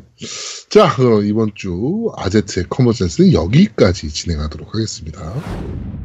자, 마지막 코너입니다. 그런데 말입니다. 자, 이번 주 그런데 말입니다는 배틀필드 V입니다. 야 그러니까 V- V로 밀고 붙이기 뺀 거야. 어, 끝까지 V로 갈 거야. 씨. 네. 배틀필드 V에 대해서 우리 아, 어, 노미님이 지금 준비하셨습니다. 예, 일단은 그 콘솔에 나온 배틀피드 관련해서 좀 설명을 드릴게요. 일단은 저는 네. 콘솔에 나온 콘솔로 나온 배틀피드 시리즈 전부 다 다 해봤습니다. 네. 어, 그래서 이제 일반적으로 Battlefield가 최초로 나온 게 그 1942라고 해서 메인 시리즈는 1942, 그 다음에 Battlefield 2, 3, 4, 그 다음에 다시 1, 그 다음에 V 이렇게 나가요. 그러니까 이게 네. 정규 시즌이 너도 V라 그럽니까? 네. 그, 이게 정규 시, 그러니까 메인 시리즈가 1942가 최초예요. 1942가 2002년도에 나왔고, 그 다음에 Battlefield 2가 2005년도, 그 다음에 3가 2011년도, 4가 2013년도, 그 다음에 1이 2016년도, 그 다음에 5가 2018년도 이렇게 해서 총 메인 시리즈는 6작품이 나왔고요. 네. 외전 시리즈로 해서는 Battlefield 베트남이 2004년, 그 다음에 음. Battlefield 2 Modern Combat이라고 있는데 이게 바로 콘솔용으로 별도로 나온 거예요. 그래서 아 PC로는 안 나오고. 그러니까 네. PC로 나온 건 Battlefield 2고요. 네. Battlefield 2 Modern Combat이라고 콘솔용으로 나온 거예요. 뭔 차이가 있냐면, 네. 네. 네네네. 뭔 차이가 있냐면 어 비행기를 빼고 전장을 작게 만들었어요. 왜냐하면 콘솔의 한계 음. 때문에 네. 그 인, 인원수를 줄인 거죠. 콘솔의 음. 네트워크 환경이나 이런 문제 때문에 전장을 좀 줄여서 인원수 줄이고 그다음에 전투기를 뺐어요. 음. 그래서 Modern Combat이라는 명칭으로 별도로 나왔어요. 그 다음에 나온 게 이제 Battlefield 2142라고 해서 미래전이 나왔었는데 이건 PC용으로밖에 안 나왔고요. 네. 어, 그 다음에 Battlefield Bad Company가 2008년도, 그 다음에 Battlefield 1943이 2009년도, 그 다음에 Battlefield Bad Company 2가 2010년, 그 다음에 Battlefield Hardline이 2015년 이렇게 외전이 또, 어, 총 7작품이 나왔네요. 네. 일단은 Battlefield 시리즈를 좀 보면, 음, 그, Xbox 360으로 최초로 제가 해봤던 게임은 Battlefield 2 Modern Combat이에요. 근데 이 게임이 사실은 제가 어 세계 5위까지 했던 어 작품이었는데 이게 음 제가 온라인 그러니까 Xbox 콘솔로 온라인을 최초로 접해본 게 바로 이 게임이었어요. 그래서 음. 헤드셋으로 채팅하면서 게임을 같이 할 수 있다라는 그 다음에 그런 재미를 느낄 수 있다라는 거를 이 그 Battlefield 2 때문에 알게 된 거거든요. 그래서 제가 Battlefield 시리즈를 굉장히 좋아하게 됩니다. 어, 그 다음 나온 작품이 이제 Battlefield 3는 이제 나왔는데 이제 싱글이 좀 대- 규모가 있었죠. 싱글을 좀 주로 홍보하는 경우로 나왔었는데 어, 전 별로 안 좋아했었고요. Battlefield 4가 사실은 2랑 4가 명작이라고 저는 생각이 돼요. Battlefield 시리즈에는 시리즈 저는 3 되게 재밌게 했거든요. 아, 전 3, 그러니까 multi 때문에 그럴 수 있는데, 네. 저는 3 multi를 별로 안 좋아했어요. 4 multi를 굉장히 좋아했어요. 음. 그러니까 4, 그러니까 2를 가장 오래 많이 했고요. 그다음에 4를 그 다음으로 많이 한 것 같아요. 개인적으로는. 그래 그렇게 전 명작이라 생각하고 그 Battlefield 사실은 2 같은 경우에는 Bad Company의 그 연계성을 갖게 돼요. 게임 자체는. 음. 그러니까 그 다음 작품이 Bad Company가 Battlefield 2 후속 시나 그 시리즈 그러니까 내용이 비슷한 그런 장비들을 네. 갖춘 그런 것들이 되겠죠. 아까 Battlefield 2가 저 네. 싱글 mode가 없었다고 했던 거죠? 원래는 그러면? 싱글 mode가 이제 있어요. 있는데 네네. 정말 작게 돼 있어요. 아. 몇 시간 안 되는 진짜 네. 진짜 작게 돼 있어요. 그래갖고 음. 거의 없다고 취급을 했던 거죠. 음. 그래서 저도 싱글을 안 했어요. Battlefield 2 같은 경우는. Bad Company는 싱글이 좀 있었던 것 같은데. 아 Bad Company는 싱글을 더 네. 중요시했죠.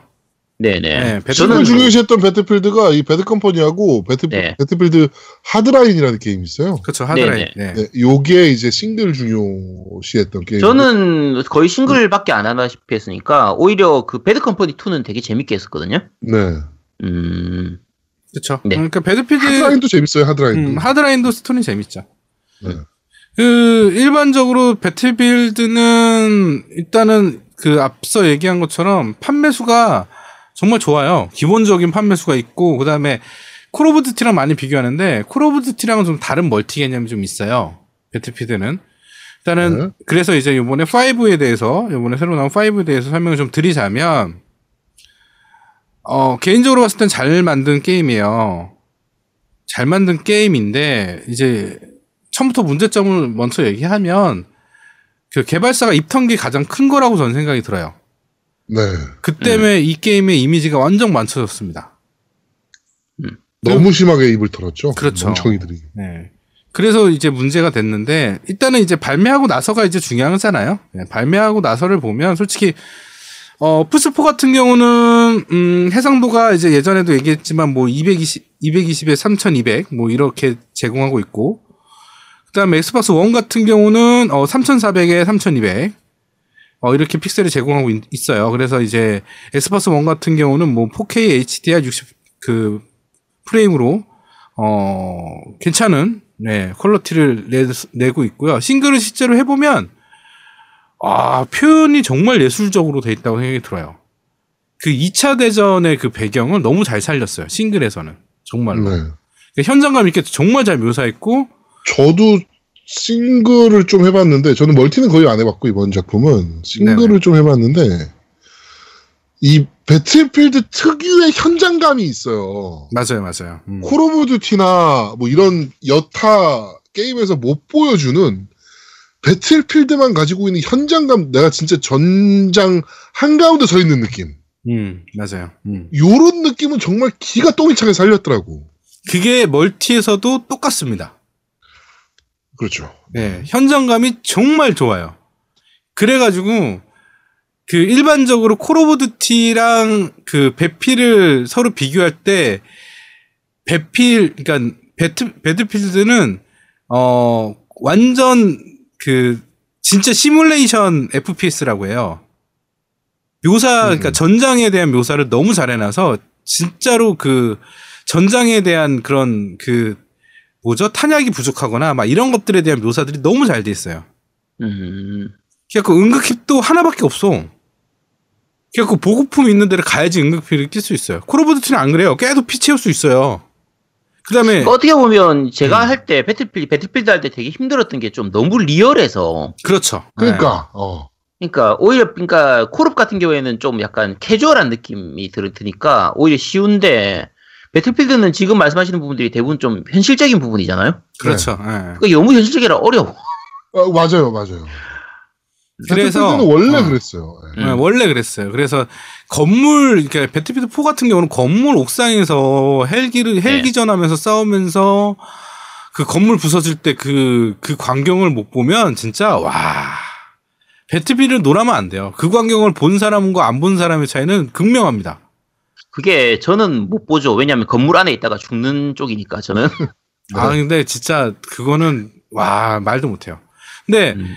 배틀필드 요번에 멀티가 이제 사실은 배틀필드는 멀티예요. 멀티가 더 주를 이루는데 멀티를 설명드리자면 반동이 심해 졌어요. 그게 왜 그러냐면 배틀필드 1 때 욕먹던 게 탄퍼짐이에요. 음. 배틀필드 탄퍼짐. 1편에 그러니까 저번 네. 이전 작품의 문제가 네네. 됐던 게 탄퍼짐이에요. 쉽게 말해서 반동은 적어진 대신에 탄퍼짐이 음. 심해진 거예요. 음. 탐퍼짐이라는 게 연발로 다다다다 쏘면 정확히 정사가 되는 게 아니라 옆에 주위로 탄이 퍼지는 거예요. 그쵸. 예. 그래서 사실은 잘하는 FPS 그 전통 FPS 좋아하는 사람들은 멀리 있는 적은 단발로 쏴요. 이 그렇죠. 때문에 땅, 땅, 땅 어. 이런 식으로 쏘죠. 음. 땅땅땅땅 이런 식으로 쏴요. 왜냐하면 누르고 있으면 탄이 퍼지니까. 음. 시- 실제적으로 기관총을 쏠 때 따다다다 하면 몸이 움직이기 때문에 탄이 퍼져요. 그쵸. 예, 그러니까 고정 그 뭐 양각대 끼고 이렇게 쏴도 똑같은데. 음. 하여튼 여하튼 이런 1편의 문제점이 탄 퍼짐이었어요. 근데 반동이 줄었어요. 음. 그 아제트님이 제일 힘들어하는 그 반동이 아, 나 그것 때문에 너무 힘들어. 음. 반동이 줄었는데 대신 요번 작은 이- 이게 배틀필드 4랑 비슷해졌어요. 음. 그러니까 탄퍼짐은 줄어들고 어 반동이 심해진 거죠. 음. 그래서 이, 이 게임을 하다 보면 콜 오브 듀티 하다가 이 게임 하면 정말 어려워요. 지금 아제트가 그쵸. 얘기하는 것처럼. 그래서 음. 진입 장벽이 굉장히 높아요. 그런데 더더욱 이 편의 문제점이 뭐냐면 2차 대전이라는 게 문제가 되는 거예요. 음. 음. 현대 무기가 아니라 2차 대전 무기니까 얼마나 더 현실감을 주기 위해서 답답하게 만들었을까요? 제가 그래서 2차 대전 게임을 별로 안 좋아해요. 네. 아, 정말 답답하게 만들었습니다. 그러니까 현장감을 너무 잘 살리다 보니까 굉장히 힘들어요. 그 그러니까 의무병은 계속 그 자기가 치료할 수 있는 킷이나 남들을 치료할 수 있는 킷을 계속 보급할 수 있, 고 그다음에 뭐 총알 총탄 공병 같은 경우는 총알을 계속 채울 수 있지만 문제는 내 주위에 그런 애가 같이 없으면 내 군대 프레이가 같이 하는 애가 그렇게 없으면 너무 힘든 거예요. 그렇죠. 그러니까 지금 말씀하신 그 부분인데 이제 멀티를 할 때 32대 32까지 되는 거죠. 그렇죠. 네. 그러니까 전장에 따라 좀 서로- 다르지만. 네. 네, 그러니까 우리 편이 32명인데 그게 이제 4인씩 분대가 나뉘게 되거든요. 4인, 4인 팟이 돼서 그 적어도 그 4명은 같이 움직이면서 같은 파티를 맺고 이렇게 해야 되는데 요 4명이 조합이 좀 잘 되면 괜찮은데 서로 이게 잘 안 맞, 손발이 안 맞으면 되게 답답한 상태가 좀 많이 연출이 되더라고요. 그렇죠. 음. 어, 그래- 그러니까 아, 그게 네. 힘든 것 같아요. 음. 그래서 이 게임 자체는 솔직히 킬댓이 그렇게 중요한 게임은 아니에요. 왜냐면 멀티에 제일 많이 하는 게 conquest 모드라고 해서 깃발 뺏기 모드거든요. 네. 이거는 깃발 뺏는 빨리 깃발을 뺏어서 우리 진영으로 만들어야 되는 게 목적인데 문제는 일부 바보 같은 사람들이니까 이 게임을 잘 모르는 사람들이 kill death를 너무 신경을 쓰는 거야. 그러니까 어. kill death를 신경 쓰다 보니까 뭐가 되냐면 점수를 못 내요. 음. 그래서 지는 경우가 허다합니다, 이 게임은. 그래서 제가 킬댓은, 킬댓이 거의 나는 1.1에서 1.5 이렇게 나오거든요? 네. 이 게임 자체는. 근데 왜 그렇게 나오냐면 저는 점수를 항상 중요시하기 때문에 거의 저는 게임을 하면 거의 상위권으로 가요. 급한 처음부터 음. 끝까지 하면 거의 5등 안에 들어요. 음. 항상. 근데 우리 분대는 저 밑에 있- 있어. 점수가. 음. 그러니까 분대 플레이를 너무 어렵게 해놔가지고, 그러니까 이게 분대가 마음이 잘 맞으면 정말 잘 되는데, 음. 그게 안 되면 너무 힘든 게임인 거죠. 음. 네. 그래서 이 게임 자체는 콜 오브 듀티는 kill death가 중요해요. 왜냐하면 team death match가 거기는 주류고, 그 네네. 다음에 그 이 배틀필드 같은 경우는 그 con, conquest가 주류기 때문에, 이제 conquest가 이제 점령전 같은 개념인 그렇죠. 거죠. 깃발 여러 네네. 개 있고 그 깃발을 뺏어오는. 네. 그러다 보니까 손발이 너무 잘 맞아야 돼요. 더더욱.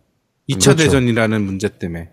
그래서 이 게임은 정말 현장감을 잘 생기고 정말 재밌어요. 진짜 재밌어요. 해보면 정말 재밌는데 진입장벽이 너무 높아요. 음. 아제트는 손도 그- 못 대.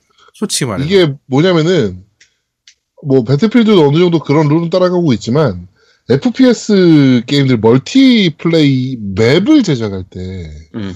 필드 디자인 자체를 에, 그러니까 예를 들어 A 진영, C 진영 그리고 가운데가 B 진영 이런 식으로 나눠져 있다. 그러니까 세 그러니까 우리 편 진영인 A 진영, 상대편 진영이 C 진영, 가운데가 중립 진영 이렇게 나눠져 있다 그러면은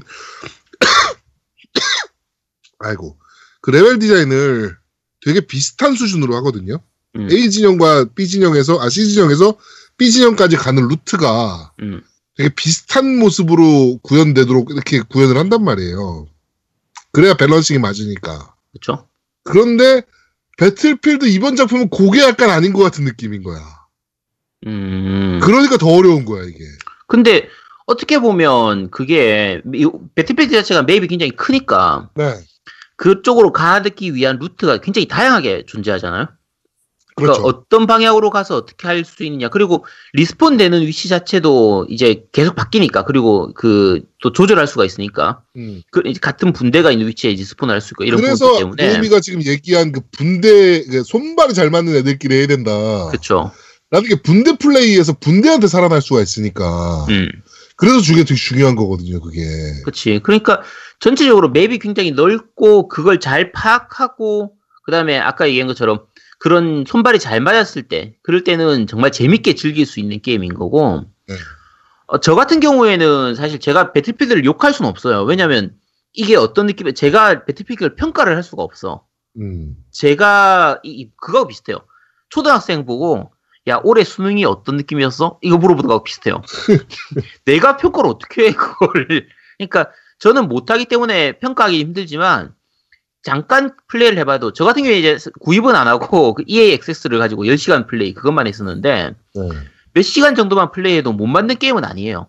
진짜 리얼하고 전장의 느낌은 굉장히 잘 살리고 있고 확실히 31에 32라는 그 대규모 전투의 부분은 굉장히 잘 살리고 있거든요. 그리고 맵도 굉장히 디테일하게 잘 살아 있어서 다 아까 얘기한 것처럼 각각의 그 목 적지로 가는 루트도 굉장히 다양하게 위로 갈 수도 있고 밑으로 갈 수도 있고 옆으로 갈 수도 있고 굉장히 다양한 루트가 존재하기 때문에 어, 손발 잘 맞는 사람들끼리 잘하면 뭐 충분히 재밌을 만한 게임인 것 같아요.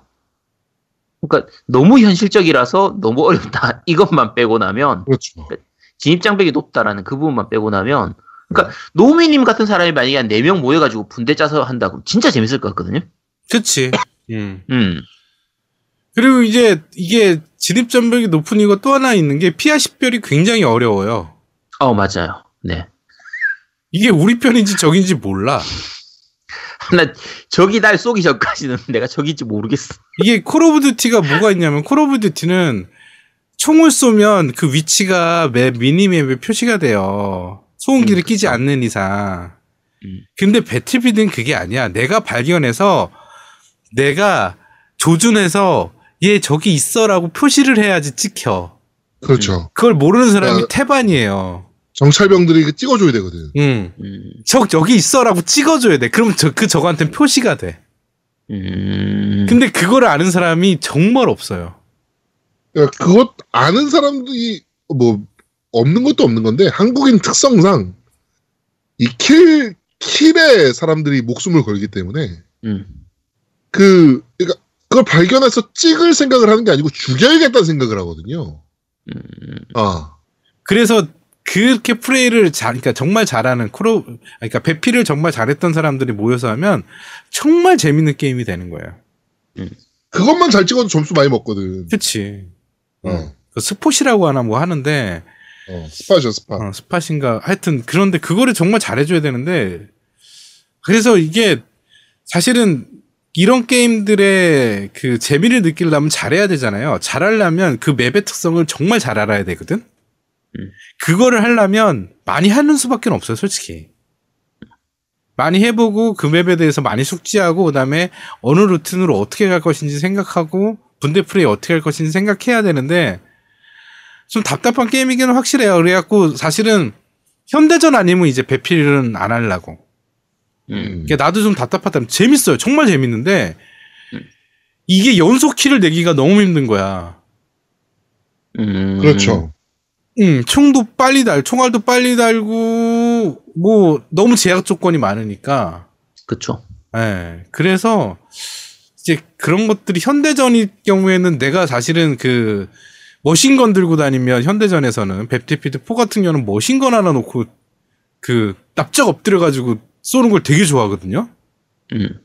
그래서 이제 거기서 계속 길 따다다다다 하면서 한, 한 100발을 연속으로 막 쏘면서 그 쾌감을 느끼는데 이건 여기는 그게 없으니까 많아봤자 40발인가 50발밖에 안 돼요. 그 머신건이 제일 좋은 것도. 근데 그것도 지향 사격이 안 돼.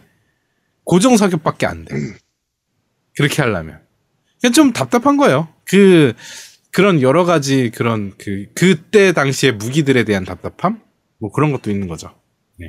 근데 전반적으로는 괜찮은 것 같아요. 그러니까 저 같은 경우에 그동안 배틀필드를 멀티는 아예 안 했던 이유가 그러니까 배틀필드 4도 마찬가지고 하드라인도 마찬가지고 싱글은 좀 했었어요. 싱글은 했는데 이제 multi를 안 했던 이유가 그때 얘기한 한 배틀필드 3였던 걸로 기억하는데 그 0 kill 24 death 적 한 명도 못 죽이고 나 혼자만 계속 죽었던 근데 그 배틀필드는 죽으면서도 내가 왜 죽었는지 정확하게 map을 파악을 못하면 어디서 날라온 총알이 어떻게 죽었는지를 제가 잘 모르겠더라고요 그게 그렇죠. 그래서- 예. 예 그러니까 저 뭐지 저거 아시 뭐야 콜옵 같은 경우에는 그게 잘 딱 볼 수 있도록 kill, kill, 어, kill, kill cam. kill cam이라고 부르죠 음, kill cam. 이게 편하고 또 map 자체가 별로 크지가 않으니까 쉬운데 배틀필드는 map 파악을 그러니까 게임을 많이 해봐야 map 파악이 될 텐데 많이 하고 싶지가 않도록 그 아예 초보자들을 그냥 그 학살하는 고인물들이 학살하는 거의 그런 느낌인데 반해서 근데 이번에 제가 우리 제아동님하고 이제 노우미님하고 같이 해가지고 셋이서 파티 해가지고 했는데 이렇게 하니까 내가 그래도 그럭저럭은 적을 죽였어요. 그러니까 한 킬데스 음. 킬데스로 따지면 한 0.2, 0.3은 됐었거든. 그러니까 이게 혼자 야, 나- 하면 안 돼요. 혼자 하면 절대 안 되는데 같이 하면 계속 얘기해주고 뭐 해주고 하면 나는 그러니까. 앞에서 나가서 정찰하면서 쏘면서 죽고 그럼 뒤에서 아제트가 나 살리고 다시 또 가갖고 또 그렇지. 죽고 아제트가 또 나 살리고 음. 뭐 이런 플레이도 그러니까- 되는 거야. 어쨌든. 음, 저 같은 경우에 거의 대부분 메딕으로 했었는데, 그러니까 그렇게 살리면서 중간중간에 적을 한 명씩 죽이고 하는 그것도 꽤 재밌더라고요. 그쵸. 그래서- 예. 어, 그리고 아까 얘기처럼 현실적인 부분도 있고, 그래픽도 굉장히 좋은 편이에요. 최적화도 되게 잘 돼 있는 느낌이고, 전반적으로 이 그런 게임으로서, FPS 게임으로서의 완성도는 결코 떨어지지 않는 느낌이라서, 음. 이게 이렇게 욕 먹는 이유를 잘 모르겠어요, 이렇게까지. 그러니까 그렇죠. 나도 이제 그 입턴 것만 아니면 그러니까 쉽게 음. 말해서 그 루리땡에서 얘기한 것처럼 그렇게 욕을 하는 사람들 대부분이 이 게임을 정말 해보고 욕했냐는 거예요. 근데 대부분이 이 게임의 그 개발자가 입턴 것 때문에 욕을 하는 거지 이 게임의 게임성을 갖고 욕하는 사람은 없어요. 근데 더 웃긴 거는 이 게임을 구입해가지고 산 사람들이 야, 이 게임 정말 잘 만들었다라고 홍보하고 다닌다고 욕하는 사람도 있어. 음. 그게 웃긴 거예요. 이 게임을 정말 내가 잘 만들어서 잘 만들었다고 얘기하는데 음. 왜 그거를 왜 욕, 욕을 먹어야 돼? 내가 재밌다는 거를? 음, 게임 자체는 괜찮은 것 같아요. 괜찮은 편이고, 이번에 하면서, 아, 생각보다 괜찮네? 라는 느낌이었거든요. 음, 그러니까 잘 만든 느낌이고. 게임이에요. 잘 만든 게임인데 그 입턴거 문제, 그 다음에 시대적 배경에 그런 잘 안 받는 사람들이 있다는 거, 그렇게 어렵게 하는 게임들에 대해서 음. 뭐 그런 것들이 좀 여러 가지 복합적으로 문제가 좀 있는 거죠. 음. 고증이나 그 부분은 사실 이제 이- 정식 출시하면서는 꽤 많이 고쳤다고 얘기하더라고요. 네, 맞아요. 고쳤는데 문제는 이제 그, 그, 이 시대에, 그러니까 그런 싱글 플레이 때 네. 약간의 그 역사적인 이 저 전차가 나오면 안 되는데 나오는 케이스가 몇 번 있었던 걸로 알고 있어요. 제가 알기로는. 음. 그러니까 저기에 나오면 안 되고 2년 후에 나와야 되는 전차가 여기에 나, 나온다거나 네네. 뭐 이런 식으로 좀 한 게 있는데 또 개발사에서는 그 전차가 그 전차가 아니다 그러는데 누가 봐도 그 전차인데 막 이런 식으로 뭐 얘기한 게 있었어요. 아, 야, 그런 건 좀 넘어가지. 아, 나, 그러니까 그러니까 그- 너무 시대적 배경을 너무 중요시하다 보니까 이런 문제가 좀 있는 것 같아요. 차라리 먼 미래나 아니면 근미래 같은 경우, 그 다음에 아니면 현대전 같은 경우는 좀 다를 텐데 왜냐하면 역사, 역사 적인 그런 게 아니잖아요. 근데 너무 역사적인 배경을 하는 게임들은 좀 이런 문제가 좀 있는 것 같아요. 솔직히 말했습니다. 오, 그러니까 오히려 제가 싱글 하면서 그랬던 거는 주인공으로, 그러니까 싱글 같은 경우에 챕터가 몇 가지가 있는데 여러 명의 주인공을 쓸 수가 있거든요. 네 맞아요. 첫 번째, 네, 첫 번째 챕터 같은 경우에는 주인공이 어떤 역할을 하느냐면 그냥 감옥에 갈래, 너 군대에 갈래 해가지고 음, 나 그냥 음. 군대 갈게요 해서 끌려가가지고 특수부대에 들어간 거의 그런 느낌의 애거든요. 음. 딱히 제대로 된 훈련을 제대로 받은 애도 아닌데 엄청 잘 싸우는 상태니까 야 씨 뭐야 이거 이 뭔가 이상하잖아 앞뒤가 안 맞는데 이런 느낌은 오히려 있어도 그 아까 얘기한 것처럼 다른 문제는 별로 없었거든요. 그러니까 스토리는 생각보다는 조금 실망이었어요. 스토리는 실망인데 뭐 게임성이나 이런 것들은 뭐 전혀 문제가 없는 상태라서 그 오히려 콜옵은 스토리가 없어졌잖아요. 싱글 플레이가 없어졌잖아요. 그렇죠. 네. 예, 예. 그래서 여러 가지 면에서 그 배틀필드도 나쁘진 않은 것 같으니까 혹시나 그 루리앱에서 나쁜 말만 자꾸 듣고 야, 나 이거 안 살래 하는 분들은 어 약간 생각 한번 바꿔보시거나 저가 저처럼 아- 차라리 그거 한번 해보세요. EA 액세스로 하면 5천 원만 내면은 그 10시간 즐길 수 있으니까 정 찝찝하다 싶으면은 그렇게라도 먼저 한번 해보시도록 하시고 아 그건 액원만 가능하구나 생각해보니까 그렇죠. 그렇지. 네, 이것만 어. 가능하죠. 네 하고 풀포용으로 사셔도 될 것 같아요. 매칭도 굉장히 잘 액원이 매칭이 진짜 잘 되거든요. 음, 액원 잘 돼요. 액원 잘 되고 이게 네. 그 사실은 필터링해서 걸어보면 우리 그러니까 아시아 서버는 일본 서버거든요. 대부분. 네네. 그래서 핑이 이제 풀핑이 있고 그다음에 그 한 칸 좀 모자란 노란색 핑 뭐 이렇게 있는데 거의 대부분 꽉 차 있어요. 그러니까 오히려 제가 체감할 때는 콜옵보다 오히려 더 매칭이 잘 되는 느낌이 들, 들 음, 정도라서 맞아요. 그러니까 네. 그런 건 있을 거예요. 콜옵은 이제 모드가 여러 가지다 보니까 플레이어들이 좀 갈리는데 반해서 배틀필드는 거의 이쪽으로 모이니까 매칭은 더 잘 되는 느낌이고요. 액원이 이 정도면 풀포는 더 좋겠죠? 매칭이? 그렇죠. 그렇죠. 네. 네. 그런 거 감안하면 어, 괜찮을 것 같아요, 이거는.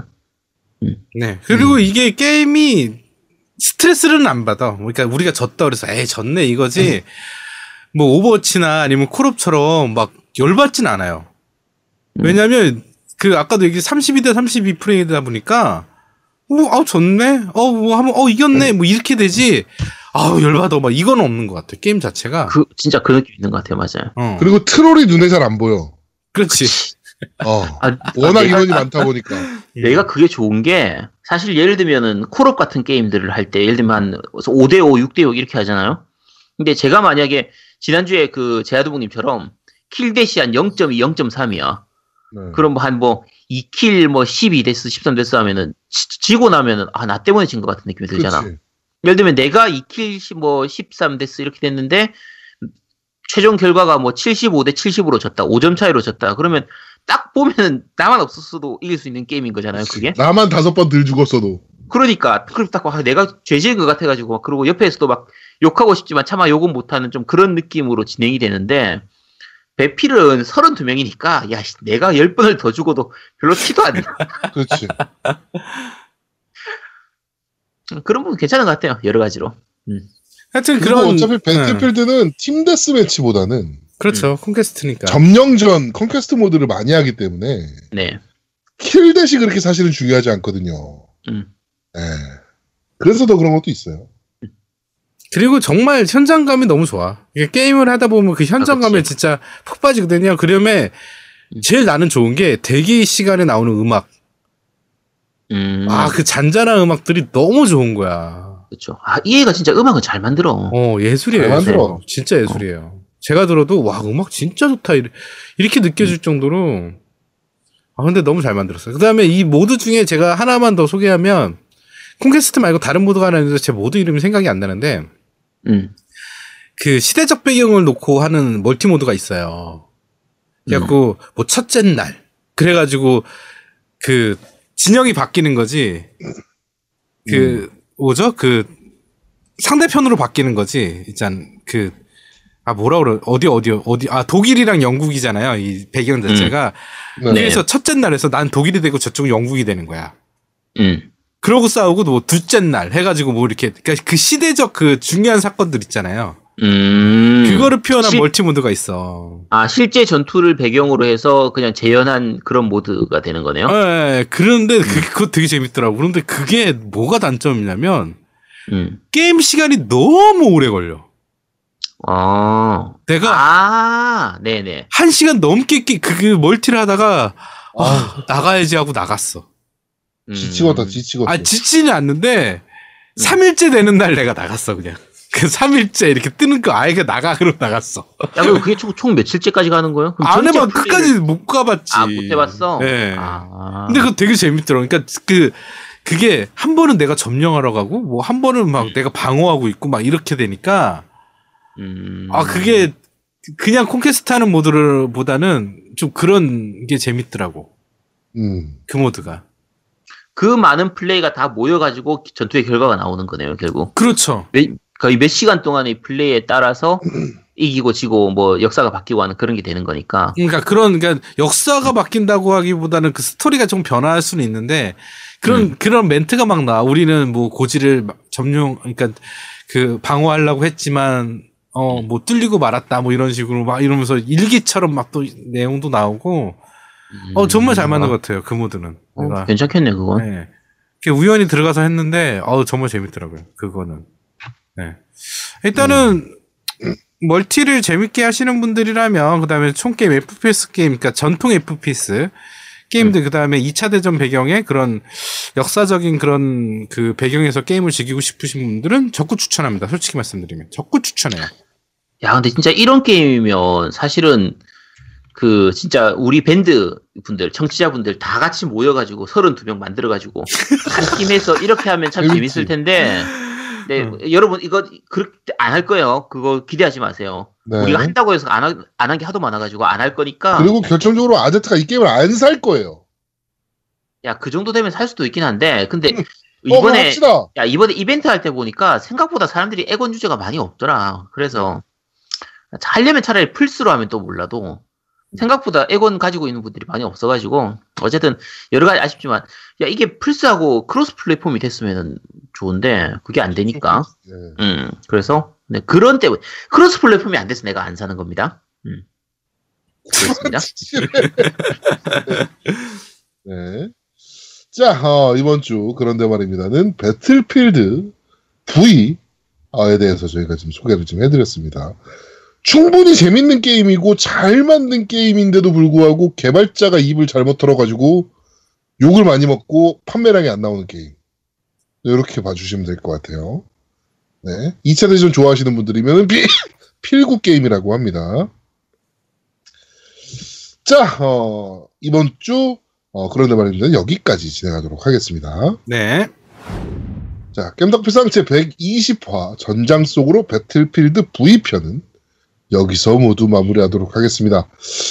어, 뭐 지금 아제트도 질환에 시달리고 있고, 네, 저도 부상에 시달리고 있고, 아제트는 질환이고 저는 부상이니까요.